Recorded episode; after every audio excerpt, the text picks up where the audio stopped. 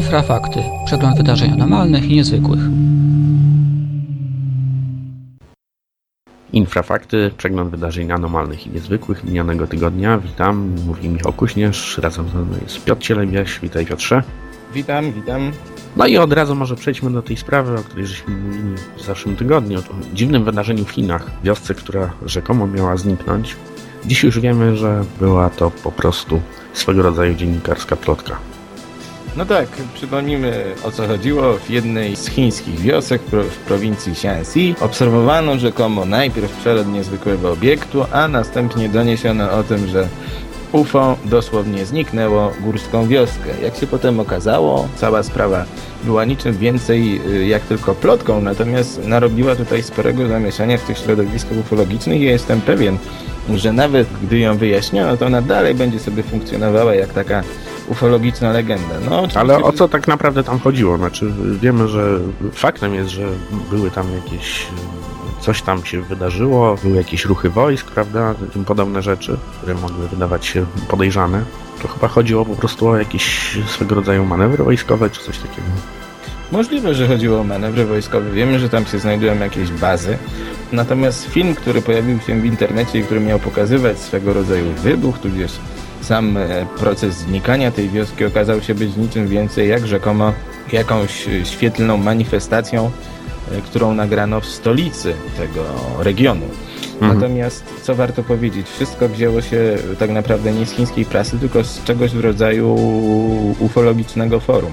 I po prostu problemy językowe, a także niedoskonałe tłumaczenie spowodowały, że otrzymaliśmy historię, która przypominała nieco inną, bardzo podobną, tylko nieco starszą, z roku 1914 bodajże, kiedy to e, narodziła się legenda o zaginionym batalionie.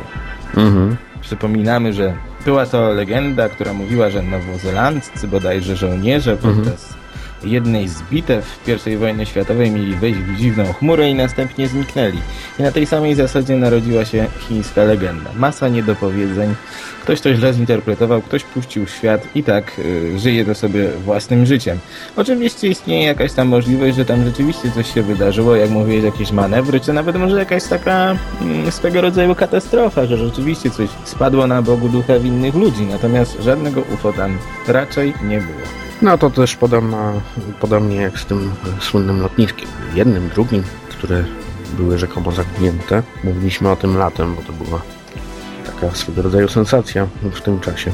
Ale może przejdźmy do zupełnie innego tematu. Żeśmy opublikowali w minionym tygodniu e, taki ciekawy artykuł mówiący o tym, że być może zwierzęta również e, mają przeżycia można powiedzieć, że duchowe, podobnie jak ludzie. No właśnie, i co z tego wynika? Czy na przykład nasz pies albo kot może doznać e, uczucia wyjścia z ciała?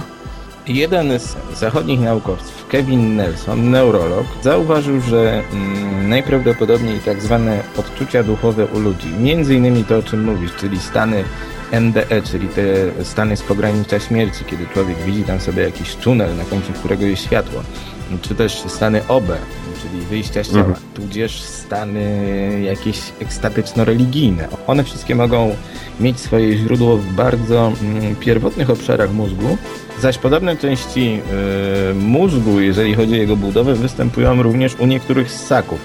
I teraz y, dr Nelson stawia pytanie, y, czy nasz kot na przykład może doświadczyć stanu bliskiego śmierci, kiedy widzi po prostu y, jakiś tunel na jego końcu światło, a za nim po prostu jakieś, jakąś kocią wersję raju z mnóstwem, prawda, myszy i whiskasów. Mhm. Także pojawia się drugie intrygujące pytanie. Jeżeli zwierzęta mają te doświadczenia, możliwe, że je mają, to czy człowiek rzeczywiście jest stworzeniem wyjątkowym, bo my wiemy, że e, na podobnych doświadczeniach człowiek stworzył sobie całą, powiedzieć można, mitologię, tak? Powiązał mhm. po prostu te doświadczenia z pogranicza śmierci, według mnie po części e, doświadczenie naturalne, wynikające z zaburzeń pracy naszego mózgu z, ze swoją religią, ze sferą wierzeń. I tak do dzisiaj funkcjonuje takie przekonanie, że ludzie podczas śmierci klinicznej są w stanie rzeczywiście wyrwać się spoza swojego ciała. Oczywiście niczego nie możemy wykluczać, bo zdarzały się przypadki całkiem niezwykłe i polecamy tutaj kilka artykułów jakie są na naszej stronie. Natomiast problem jest szerszy, bo jeżeli okazuje się, że zwierzęta mają te przeżycia duchowe, to znaczy, że po pierwsze należy im się chyba większy szacunek, a po drugie my Mhm. sami nie jesteśmy jakoś wielce wyjątkowi. No właśnie, bo nam się wydaje, że jesteśmy właśnie o tyle inni od zwierząt, że mamy pewną swoją sferę duchową, a tymczasem właśnie naukowcy mówią o tym, że w zasadzie to jest tylko kwestia pracy naszego mózgu, który jest, y, no niewiele się różni od mózgu zwierząt, które być może również doznają takich dziwnych przeżyć y, w sferze, no można powiedzieć, że właśnie duchowej.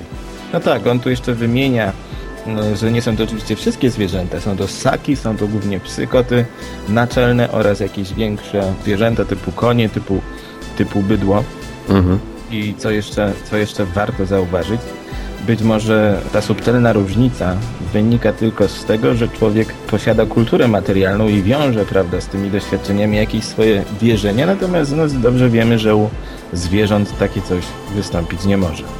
Czyli innymi słowy, yy, kot widzący światło na końcu tunelu raczej nie zorientuje się, że to e, raj, czy też, że woła go Bóg. Tak, a pozostając na tej linii człowiek y, i zwierzę, może powiedzmy parę słów y, o nowej wyprawie, która się szykuje. Pod koniec października wyrusza wyprawa do Indii, mająca poszukiwać tam y, legendarnego Mandy Barunga, czyli odmianę indyjską Yetiego, czy też y, śnieżnego człowieka, o którym myśmy ostatnio dużo mówili. No właśnie nam się pojawiają takie wiadomości, bo jeszcze oprócz y, tej wyprawy szykuje się też y, rosyjska ekspedycja.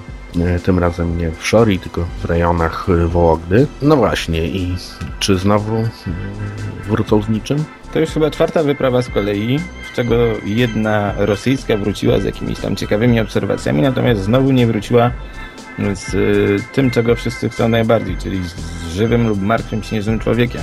Natomiast w kwestii tego Mande Barunga y, parę lat temu pojawiły się takie rewelacje, że ktoś wybrał się po prostu mm, w te niedostępne rejony Indii i rzeczywiście nie tylko tego Mande Barunga widział, ale też y, zabezpieczono na miejscu rzekome kawałki jego jego futra. Niestety Mhm. okazało się, że to futro, mm, właściwie sierść, pochodzi nie od nieznanego małpoluda, tylko od kozy. No ale jak widzimy, nie, nie zniechęciło to ludzi, którzy chcą po prostu wyprawić się tam po raz kolejny. My przypomnijmy może jeszcze, że nie jest to jedyny przedstawiciel chyba tego typu istot w Indiach, bowiem musimy pamiętać o innych tego typu przypadkach. Ja sam pamiętam taki przypadek sprzed kilku lat, kiedy wybuchła w Delhi panika związana z pojawieniem się małpoluda. Oczywiście to był Mhm. raczej fenomen socjologiczny niż spotkanie z jakimś dziwnym zwierzęciem, natomiast jest to o tyle ciekawe, że ta wiara w istoty, które dziś może nazywamy śnieżnymi ludźmi, jest y, dość powszechna w wielu mm, wschodnich kulturach. Przypomnijmy mm, choćby epos o Gilgameszu, prawda? Przypomnijmy choćby tego chińskiego małpiego boga Hanumana. Mhm. Więc rzeczywiście może w tym wszystkim drzemie jakieś ziarno prawdy. Natomiast y, trudno powiedzieć, kiedy któraś z tych ekspedycji wróci z czymkolwiek. No tak, a jeszcze przypomnijmy, że trwa ekspedycja chińska w poszukiwaniu z kolei Jerena, czyli tamtejszej odmiany śnieżnego człowieka. Na razie No. nie ma żadnych wiadomości, ale być może niedługo się pojawią. No Chińczycy na razie zbierają pieniądze i ludzi, natomiast Jeren jest o tyle podobny ponoć do tego Mandebarunga, że obie te istoty y, są koloru rudego. Mhm. No i obie pozostają równie nieuchwytne. No tak, a my zobowiązujemy się przekazywać Państwu wszelkie informacje, jakie napłyną w związku z tymi wszystkimi wyprawami. Na koniec jeszcze może Piotrze powiedzmy o aktualizacji, jakiej żeśmy dokonali na naszej stronie związanej z tabelą obserwacji UFO roku 2010. Tylko, że tak naprawdę to mm, mamy już prawie 100 obserwacji z tego roku, które staramy się właśnie e, prezentować w tej tabeli ale równocześnie dostajemy też wiele relacji e, z lat minionych, przeszłych. No tak, my tylko przypominamy, że w tabeli uwzględnione są tylko te przypadki, które nie zostały w jakiś sposób odrzucone, między innymi albo przez y, brak kontaktu, albo przez y, fakt, że były to na przykład obserwacje lub też zdjęcia jakichś tam obiektów, które okazały się być albo ptakami, albo owadami. Natomiast samych relacji z tego roku jest 62, reszta relacji, czyli ta reszta do setki pochodzi z lat minionych. Warto też wskazać na ciekawe przypadki ostatniej aktualizacji, między innymi wydarzenia e, z okolic Radomska. My już bodajże o tym wspominaliśmy, Mhm, gdzie tak. nad, nad szosą obserwowany był dziwny obiekt w kształcie trójkąta, który przeleciał po prostu nad, nad samochodem świadka. E, O czym jeszcze możemy powiedzieć? Bardzo oryginalna relacja przyszła do nas z- dnia 12 października 2010 roku. E, Jak się dowiadujemy, świadek, który oglądał prognozę pogody na jednym z popularnych serwisów informacyjnych, ujrzał coś bardzo dziwnego koło Pałacu Kultury. E, Tak, tak. Były to dwa obiekty, które tkwiły tam według świadka nieruchomo. A jeszcze jest ciekawa relacja z 2000 roku, e, kiedy to 13-letnie dziewczyny e, nocą przy pewnej kapliczce przydrożnej zaobserwowały dziwny, kulisty obiekt w kolorze pomarańczowym, który po chwili uniósł się i znikł.